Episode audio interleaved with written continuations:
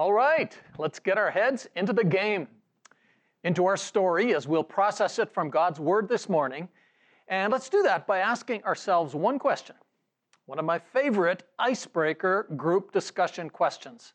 Some of you know what's coming, and the beauty is you can roll your eyes all you want to, and I can't see them. You can let out that groan, and I can't hear it. And it's the last time you have to hear it from me. I love this question for a number of reasons. The biggest of which is that I need this question. It's a question I find myself asking more often, perhaps not often enough, not just in a group setting, but as I enter every day. Here's the question What percentage of me is here today? Right now, right here. And where's the rest of me? How much are you fully engaged in a healthy and positive way in the here and now? And what is it that is keeping you from it?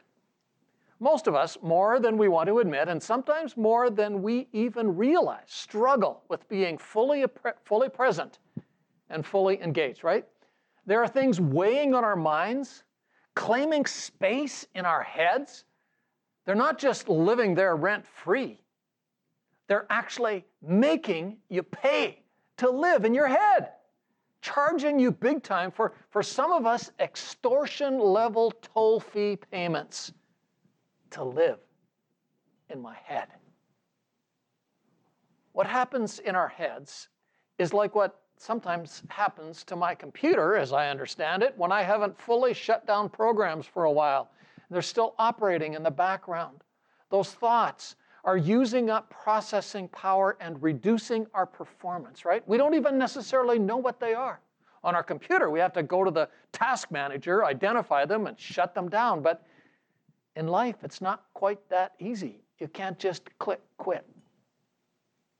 So, what percent of you is here today?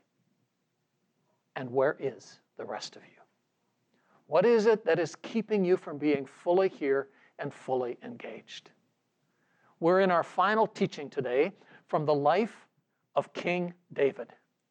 Turn in your Bibles to the book of 2 Samuel, the second book of Samuel, chapter 12 in the Older Testament, the pre Jesus part of the Bible, the 10th book of the Bible. Turn it in it in your Bible or your Bible app or download a Bible app or in your church online platform, click on the Bible section on the bottom right hand corner. This is not the end of David's story. It's just the end of our time engaging it together. Actually, it's not even close to the end of David's story. David is about 45 years old and he lives to about 70, so it's just over half. It's 15 years into his reign as king, which lasts for 40 years. So he still has more than half of his reign to go. And yet, the way the entire rest of David's life is recorded in 2 Samuel, it's written showing how the consequence of this choice affected the rest of his life. You can only make sense of the rest of David's story as you understand what happens in this episode that we began last week in chapter 11. But it's not just about the future, it's about the now. This experience has claimed space in David's head way more than anyone knew, perhaps even way more than David realized. One disastrous decision to disengage, to stay home from the battle, to succumb to one of the dark threads of his inner person that he had never fully come to terms with, and then, in trying to cover up, led to betrayal and ultimately murder. David and Bathsheba. But it's finally over. The evidence is buried. David thinks it's in the past and that he can just get on with life. Verse 26 of chapter 11 When Uriah's wife heard that her husband was dead, she mourned for him. After the time of mourning was over, David had her brought to his house, and she became his wife and bore him a son. Done. Dodge the bullet. Time to move on. But a dark, dark cloud, a really dark cloud, comes onto the horizon in the story with one little line. Chapter 11 ends with this statement But the thing David had done displeased the Lord. Uh oh. God is not happy. It's a signal. It's a warning to us as we read the story that maybe it's not as simple as just getting on with it. We're let in on this truth, but David doesn't yet know it. As we come to chapter 12, God takes over the story and shows us how he wants to take over in us, for us, to help us come back to being fully present and fully engaged. Verse chapter 12 begins with this statement The Lord sent Nathan to David. God does what? God sent Nathan. Does that ring any bells? What was the key verb, the key action word in chapter 11? Sent. David uses his authority, his power, to send, to control the narrative. He sends his army to war without him. He sends a servant to find out who this woman is. He sends another servant to take Bathsheba. He sends a messenger to get Joab to send to send Uriah to him, sending Uriah back with a message that will get him killed. David sends to control the narrative and take charge of the situation. As David sends, things just go from bad to worse for others. But for David, it's working out okay. And then God, a displeased God, a very not happy God takes over. God sent Nathan. Remember Nathan? In chapter 7, Nathan, Nathan is God's prophet, God's mouthpiece, the one who had taken over the role of Samuel in David's life, who, who brings David God's perspective, how God sees things and how and, and, and and he reminds David of God's word. He gives them God's directives, what God expects David to do. Nathan's the guy who David consulted about his plans to build the temple and, and who told David of God's much bigger plans and promises for David. Through Nathan, God comes in and he claims space in David's head. Do you ever resent that God wants to claim space in your head? Isn't that why we sometimes tune out? Isn't that the source of a lot of our headspace issues? We, we want to give God some headspace. We, we feel we need to give God some, but God actually tends to mess up our headspace even more. So, how's this going to work? Well, it begins with a confrontation. Not immediately after David sinned, it's a whole year down the road from David's sin. Things are back to normal, at least outwardly. The baby's born, healthy. Whew. Can you imagine how much headspace was claimed for nine months in David's head and in Bathsheba's head about whether this baby is going to be normal? Or would God judge what they did with an unhealthy baby? But it's healthy. And David is starting to believe that he really has it all under control. Back in the groove. Or is it? God's confrontation through his prophet is not immediate and it's not head on. You know, when we think of prophets, we, we tend to think of people who declare the truth head on, right? Clear, direct, blunt, black and white. Folks, God has way more tools in his toolbox than, than that. Nathan, the prophet, comes to David with a dilemma. Sort of, remember Columbo? Sort of Columbo style. That, he wants David's opinion about. David, got a tough one here. I, I need your perspective on. I, I need to make sure we're on the same page. Because in the end, you're going to have to deal with it or at least sign off on it. For David, it's like, okay, teaming up with God's prophet. I, I really am back on the game. It's all good. The Lord sent Nathan to David. When he came to him, he said, There were two men in a certain town. one rich and the other poor. The rich man had a very large number of sheep and cattle, but the poor man had nothing except one little ewe lamb he had bought. He raised it. It grew up with him and his children. It shared his food, drank from his cup, and even slept in his arms. It, it was like a daughter to him. Well, he gets right to David's heart with that one, doesn't he? God appeals to David's heart as a shepherd, as a shepherd leader, and as one who has endured the put downs of being just a shepherd. But Nathan goes on. No, a traveler came to the rich man, but, but the rich man refrained from taking one of his own sheep or cattle to prepare a meal for the traveler who had come to him. Instead, he took the ewe lamb that belonged to the poor man and prepared it for the one who had come to him. David's been there. He warded off bandits and lions who were trying to rob his sheep, and probably even uh, marauders to protect his sheep. And although we know of the times that he won, you got to realize David also remembered some that he lost. Nathan, God has David right where he wants him. David is all there. Or is he? Nathan doesn't even have to ask David, What do I do about this? David just jumps in quickly. Too quickly, maybe? Verse 5 David burned with anger against the man and said to Nathan, As surely as the Lord lives, this man who did this must die.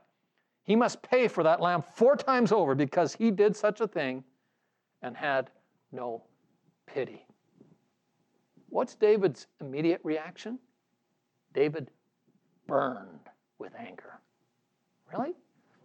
No clarifying questions? No, what's the other side of the story?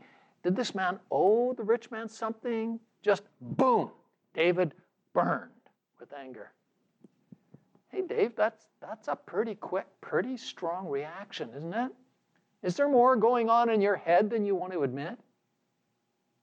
David knows God's law in detail. Exodus chapter 22 is all about property law. It's not just thou shalt not steal, it gave some clear penalties for those who stole, especially livestock. If an ox was stolen, it had to be paid back with five oxen. If a sheep was stolen, the law said it had to be repaid with four sheep. How many sheep? Four sheep. Remember that. David was right, and David was on it. But before he gives the law, he gives his anger response. This man must die. The law didn't say that.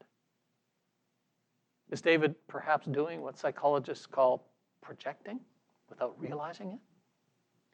He's big, really big on justice. This guy's got to pay big time.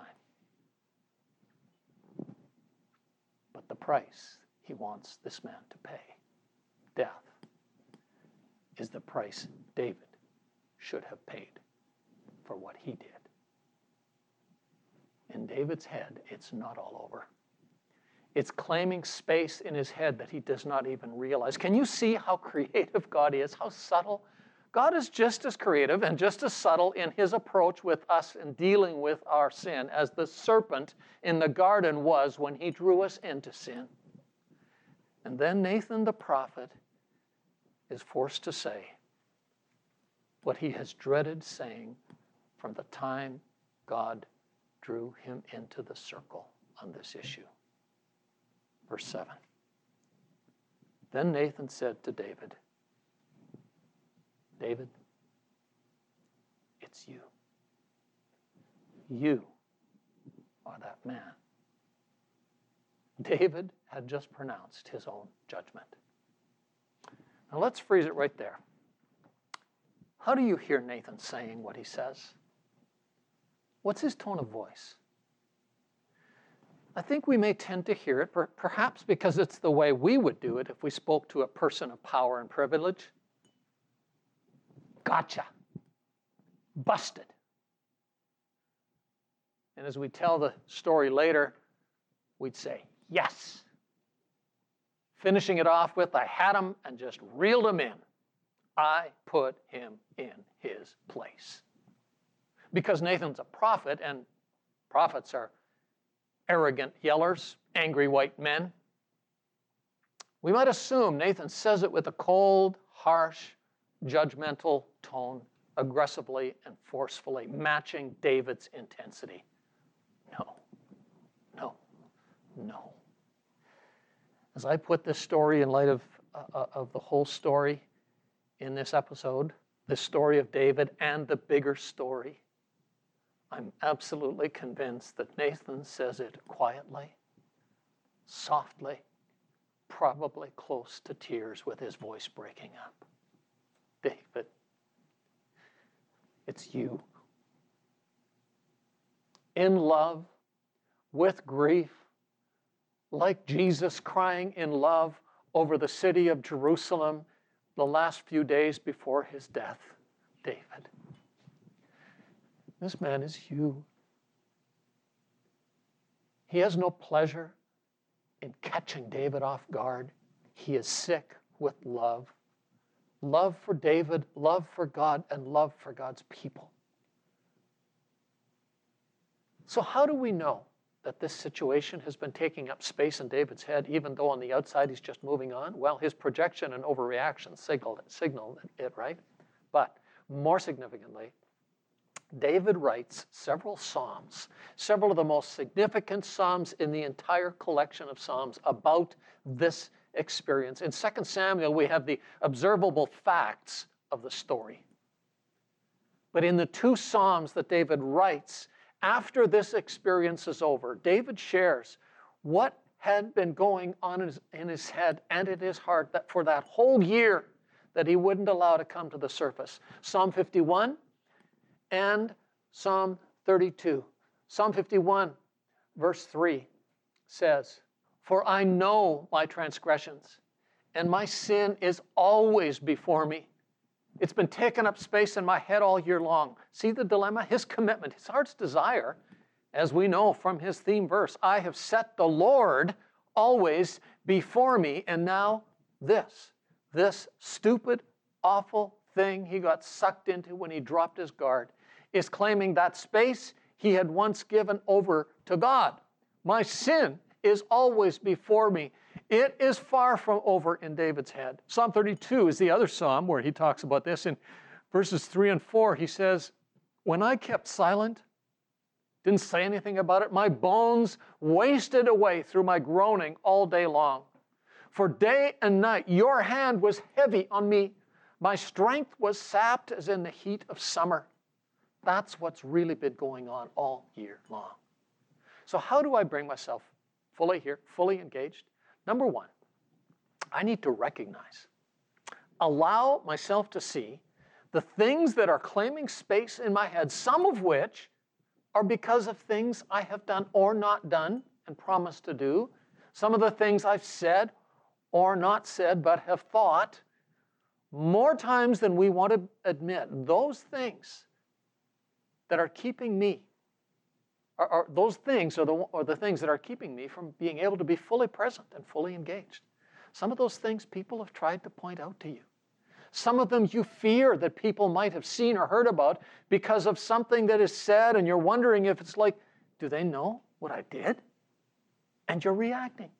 It's claiming space in your head, making you pay a big price, and it's coming out in a judgmental spirit a distancing and disengagement, uh, disengagement in relationships, fear about what people might be thinking about you. Perhaps some of those things surfaced as you, as you did your daily inventory this last week, right?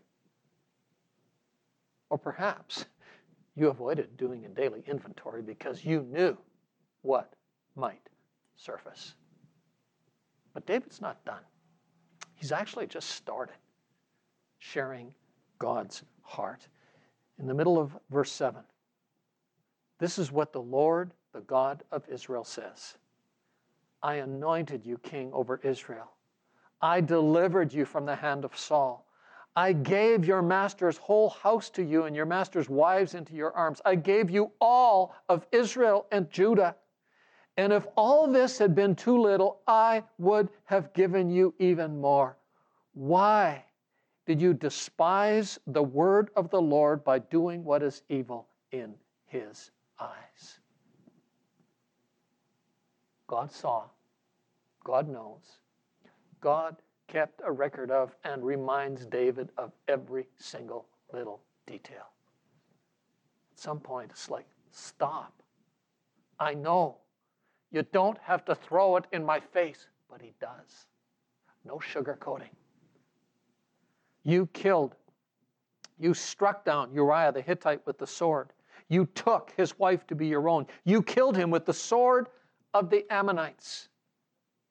Why does he have to repeat it all? To put us down? No. To get us to see how all of those things are actually shutting us down and keeping us from being fully engaged because we have not yet named them before God and someone else for what they really are. But Nathan is still not finished. He now talks in detail about the real life consequences that David will experience, which, by the way, are not nearly as severe as what David would have done to this man, right? He would have killed him consequences that are a summary of what David's road will be like the rest of his life. A summary of what chapters 13 to 20 of 2 Samuel will describe, forever recorded in the history of God's story. Verse 10 Now therefore, the sword will never depart from your house because you despised me and took the wife of Uriah the Hittite to be your own. This is what the Lord said Out of your own household, I'm going to bring calamity on you. Before your very eyes, I will take your wives and give them to the one who is close to you, and he will sleep with your wives in broad daylight. You did it in secret, but I will do this thing in broad daylight before all of Israel. Let's just summarize what the future of David looked like. The sword never departs from his house. Three of David's sons would die violent deaths. Three died a violent death, including his favorite son, Absalom. Oh, remember the four sheep? The fourfold restitution David had prescribed for the man in the story? The baby that is born to him in Bathsheba will die. Four of his sons taken and Absalom, David's golden boy son, steals from David the throne and flaunts it by having sexual relations with David's concubines in broad daylight before all Israel. Folks, consequences are real. The choices we make in order to free ourselves from constraints, way more than we realize, often bring on constraints of their own. You reap what you sow, and you reap more than you sow, is what the Bible says. And, Dave, and boy, did David reap. Absalom, his favorite son, rebels, claims his throne. There's murder in his family. He has to live on the run once again for most of the latter years of his reign. Just one more thing we have to come back to in Nathan the prophet's confrontation. Listen to how God views what David had done. Verse 9. Why did you despise the word of the Lord? And later on, he says, You despised me by, ta- by taking Uriah's wife. How does God view what David had done in every one of his sins? You despised me. You treated lightly, disrespectfully the word of the Lord. It was not about breaking a rule. That's what we focus on, isn't it? I didn't break the law. Or it's just a rule. Rules are stupid. We have to get past the rules. We don't want a rule driven God. Well, David did break a law, but with God, the law was simply an outward behavior that reflected an inner disposition, an attitude toward God. David, you can't say you love me, set me before you, if you take lightly and disrespect and blow off my word, my word that is designed to protect you.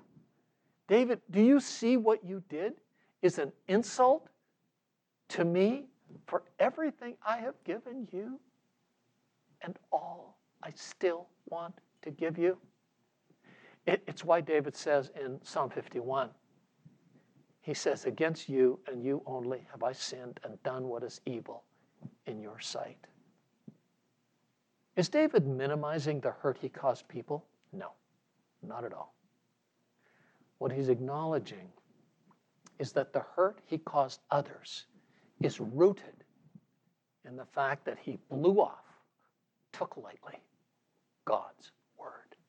He, he's acknowledged that if he had truly loved God with all his heart, had truly put God before him and not his personal desires, his needs ahead of his love for God, he would never have created the carnage that his life is and his life has created.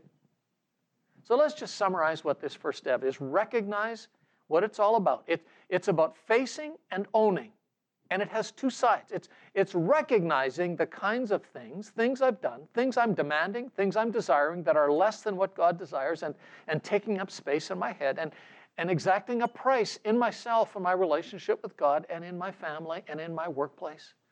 Recognizing that the core issue, though, is not those needs, desires, legitimately they, though they may be, it's not whether those things I've done are understandable or explainable, not whether I deserve better than what I got. Those, those rationalizations just take up more headspace, slow down the operating system even more. The core issue behind those sins is the overarching sin they expose. I have not loved God first and love God most, more than myself. I have desired feeling good, looking good, more than I have desired loving God. And in doing that, I have been using God, not loving God, presuming on God, not following God. So recognize openly, in other words, with someone else. There's got to be a Nathan because we, we often only become fully aware of something when we hear ourselves speak it to someone. It's only then that we see how much space it's been taking up. That's why God uses Nathan. God, God could have come to David himself, one on one, instead of coming to Nathan to go to David. But for David to, be, to fully recognize it, he needs someone to speak it, to hear from, and he needs to speak it to someone else, and he needs to be accountable with someone for following through on it. That's why things like uh, recovery groups and, and like our freedom sessions are really, really important. What does David do when he's busted? One simple line, verse 13. Then David said to Nathan, I have sinned against the Lord. See how it's the, the simple bullet point lines that drive this story? What David did displeased God. Boom. God sends Nathan. You are the man. And now I have sinned against God. Actually, in the Hebrew language in which this was originally written, it's just two words I have sinned against God. Some people read that and say, Really, David? Just one line? That's all you got? How authentic is that? Oh, yes, it's just two words. But what God sees in these two words is not simplicity, not surface. God sees authenticity. No explaining it away with more words, no excusing himself, no more denial, no justifying, no flowery language to make my confession look spiritual, not even asking for forgiveness or a second chance. I have sinned against the Lord. In, in the Psalms, when he talks about this, David talks more about what he meant by those two words I have sinned against the Lord. In Psalm 32, verse 5, it says, Then I acknowledged my sin to you and did not cover up my iniquity anymore. I said, I will confess my transgressions to the Lord. And in, in Psalm 51, it goes even further. Verse 4 Against you and you only have I sinned and done what is evil in your sight. So you are right in your verdict and justified when you judge. Surely I was sinful at birth, sinful from the time my mother conceived me. There was a dark side to me. Yet you desired faithfulness even in the womb. You taught me wisdom in that secret place. I knew it, but I didn't follow it. And then in verse 16, you do not delight in sacrifice, or I would bring it. You do not take pleasure in burnt offerings. My sacrifice, O God, is a broken spirit. A broken and contrite heart, you, God, will not despise. Verse 17 is probably the, the best summary of, of step two of becoming fully aware and fully engaged. My sacrifice, O God, is a broken spirit. A broken and contrite heart, you, God, will not despise. It's not, in other words, it's not just recognizing with openness. That may be cathartic, but it's not restoring recognize in openness, and then repent in brokenness. Let's just talk for a minute what David means when he says broken.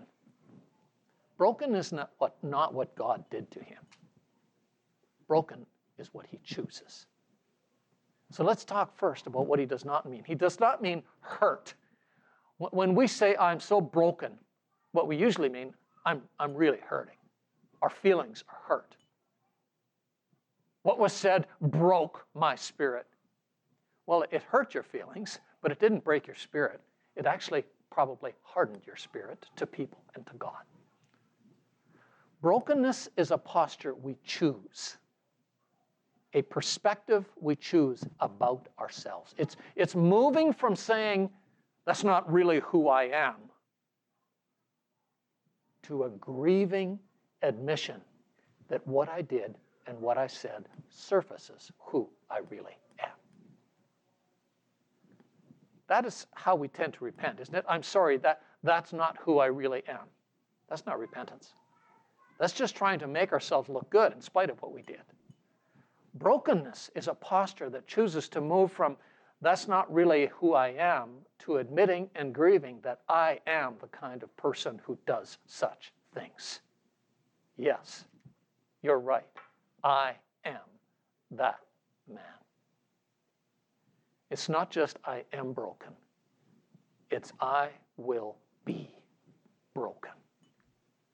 A broken spirit and, just saying the same thing in different words, a contrite heart. That word contrite actually literally means crushed, torn down. It's the first step of our renovation project, ripping up tearing down, taking apart completely the image that we have tried to create about ourselves, going back to zero in my heart about myself so I can be rebuilt by God. God rebuilds only as I go back to zero.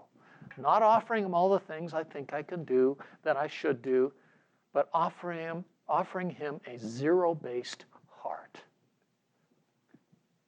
Will I love the God who loves me more than I love myself and the things that I want God to see in me? Will I desire the God who desires me more than the things that I am coming to Him for? The things my desires are telling me that I need? No, no, that's not back to zero. That's coming to God with an agenda. And that's where David allows God to take his heart. It's no longer David the king. It's no longer David, God's anointed. It's no longer David in charge, David who people look up to and admire. It's David the broken, fully broken, but in the hands of a grieved God. I have sinned against the Lord. And back to 2 Samuel chapter 12. Then Nathan gives him the rest of the story chapter 12, in the middle of verse 13. Nathan replied, The Lord has taken away your sin.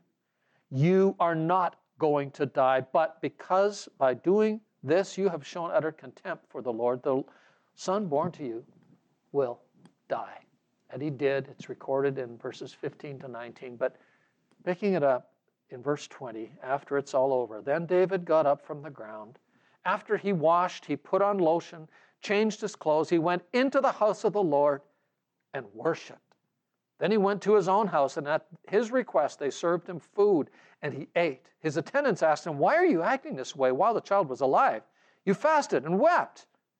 But now that the child is dead, you get up and eat? He answered, While the child was still alive, I fasted and wept. I thought, Who knows? The Lord may be gracious to me and let the child live. But now that he's dead, why should I go on fasting? Can I bring him back? I will go to him, but he will not go to me. And then David comforted his wife Bathsheba. He went into her and made love to her. She gave birth to a son, and they named him Solomon. The Lord loved him, and because the Lord loved him, he sent word through Nathan the prophet to name him Jedediah. I love that. I love it. David really does know his God. He has grieved God and has owned his grief and accepted the painful consequences, but he knows that those consequences are less than what he deserved. He deserved to die. For the sins that David committed, adultery and murder, there was no sacrifice. David knows that with God, grief is a love word that a grieved God must also be a gracious God. Not only does David not die, but God gives he and Bathsheba another son, the son that will build the temple, the son that, although very human, will lead with love and wisdom, Solomon. And so David is drawn by God into step three be revived in hope. It's not a step David takes, it's a step God pulls him into as David takes the step of being broken. In Psalm 51, he expresses it in a prayer. He says, Restore to me, verse 12, restore to me the joy of your salvation. I love the way the New English translation puts it. Let me again experience the joy of being delivered by you. Of what? Of my salvation? That's the way we say it, isn't it? Restore to me the joy of my salvation. No, no, no, no.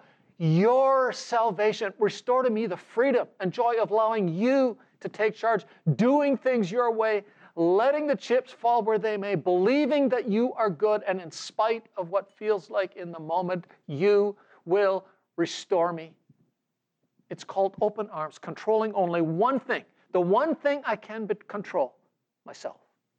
So, yes, this week I did watch enough March Madness, NCAA basketball playoffs to get my fill. And LaDonna watched enough to be able to mock some of the predictable cliche interview comments after the games. But some of them are so, so true. Like, like two different interviews I watched, different games, one with a winning coach and another one with a player from the winning team. They were each asked some version of the same question. So, how do you how did you do it? What was the secret? And the answer in both cases was, well, the number one thing we talked about before the game let's just focus on what we can control.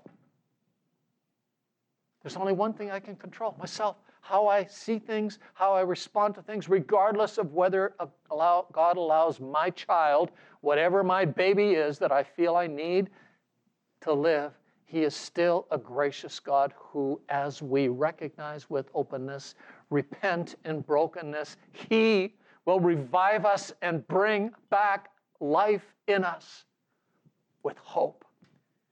In verse 30, uh, uh verses 10 11 of, of chapter 30, or of, this, of Psalm 32, David puts it this way Many are the woes of the wicked, and that is me. But the Lord's unfailing love surrounds the one who trusts in him. And trust is not claiming something that I think I need from God. Trust is surrendering to God, to his perspectives, in his directions, believing that God is going to make it work well, which I did not do, David is acknowledging. And then he says, Rejoice in the Lord and be glad, you righteous, all you who are upright in heart recognize with openness, repent in brokenness, be re- revived, restored to life in hope. Why? So, so, so we will not be shaken. David's theme verse. By the way, some of you who know David's story have asked the question is now, uh, so is the verse you chose to look through the, the life of David, I will set the Lord always before me. Because he is at my right hand, I will not be shaken. Is that really a, the best statement to describe the secret to David's heart, his outlook on life? Well, the reason I chose it is that he uses that not be shaken line in two different Psalms. In Psalm 16, in his early life, when for years he was running from Saul, hiding, fleeing, it was his statement of hope. I will set the Lord always before me, because he is at my right hand, I will not be shaken. The other psalm that has this statement is Psalm 62, which is written during his other period of running and waiting and hiding for years at the end of his life from his son Absalom. David, um, in Psalm 62, it says this Truly, my soul finds its rest in God. Even when I'm running, my salvation comes from him. Truly, he is my rock and my salvation. He is my fortress. I will never be shaken. David is once again, or should we say, David is still living in hope. Not be shaken does not mean never rattled, never discouraged, never adrift. It means seeing life beyond what I am going through now, and because of a God who is the God of life, He is the God of hope. In both not be shaken Psalms, David gives himself to live in the reality of a promise he does not yet have, in the reality of a God he knows is faithful and will deliver on the story that he promises to write. One more thing. How does this episode in David's life end? Well, how did it begin? It began, chapter 10, with, with David doing the job God called him to do, taking on the mission of creating a secure environment for his people by leading him into battle against enemies that were trying to claim their land. David had won the first part of that battle against the Arameans, remember? And then winter set in. And in springtime, when king's job is to go back to war, David got stuck on this costly detour.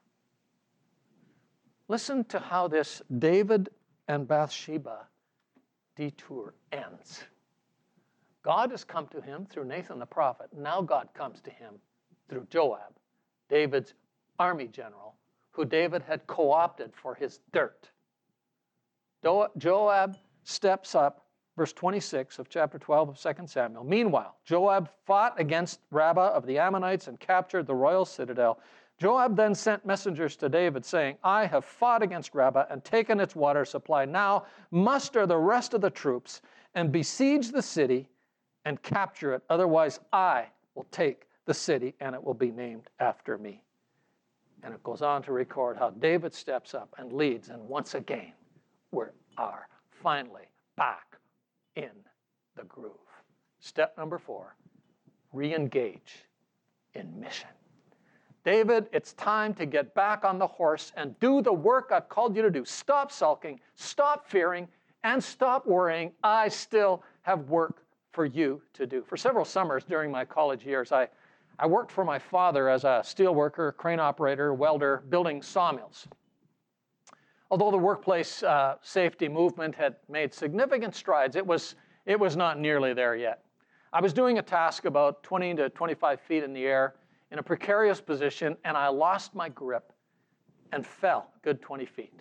Very fortunately, I fell into one little space where there were no objects that would impair me, just a nice, soft pile of gravel. And I was able to roll when I hit the bob, and I stood up. And before I had time to process what happened, my father concluded that because I stood up, it was all good. And the first words that came out of his mouth were quick Get up there, get back up there right away. And before I could open my mouth to protest, he said, If you don't get back on the horse right away, you may never get back on. It's probably what his father, or more likely his older brother, had told him on the farm. I never did figure out whether that was boss dad talking. Let's not wait waste time on feeling stuff. Let's get this job done. Whether it was guilty feeling dad talking. He knew that I fell because he had not held tightly enough to the rope as I climbed the wall, hanging from a crane, and a wind had whipped up and swung the wall. He let go of the rope and I fell. Or whether this was Father Dad talking, fully knowing my fearful nature, giving me some common sense wisdom.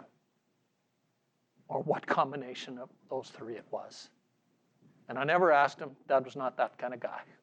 But over the years, I have realized that there was quite a bit of father wisdom in that. Because I have a tendency to just fear, worry, give up, sit and sulk, and blame, and not get back into the game. There's a need to process. If we do it well, recognize with openness, repent in brokenness so we can get back into the game as one who has been humbled, broken, but living with the hope of one who came to be broken for our sins and raised for our life and hope, as one whose, as one whose final words were, It is finished. I have taken on the fullness of what you deserve, so you don't have to cover it up. You don't have to be defensive. You don't have to portray that, that that's not the kind of guy I am. Why? To keep us down under his thumb? No so we can be revived in hope and re engaged in the mission, fully present, fully alive, fully engaged. As you get ready this week for Easter, if, if you don't have a clear structure that you're going to work through to get ready in your heart and mind, many of us do, and that's great. But if you don't, would you, would you do three things? Not separately, but, but woven together like a rope. Three things. Number one, continue to work through the inventory from last week. You can get it on, online at erbc.ca slash inventory. Number two, besides that inventory, have these four steps that we talked about today and, and see if you can see which one you're stuck in and stuck on. And number three, reread read and reread every day Psalm 32 and Psalm 51. And read them in a way that you can hear from Jesus to you his last words on the cross before he died. It is finished. Judgment is complete. Mercy is real. Grace, the forgiving, freeing, restoring, reviving, empowering grace of God rules for you, in you, and through you. Fully here, fully alive, fully engaged. God bless you.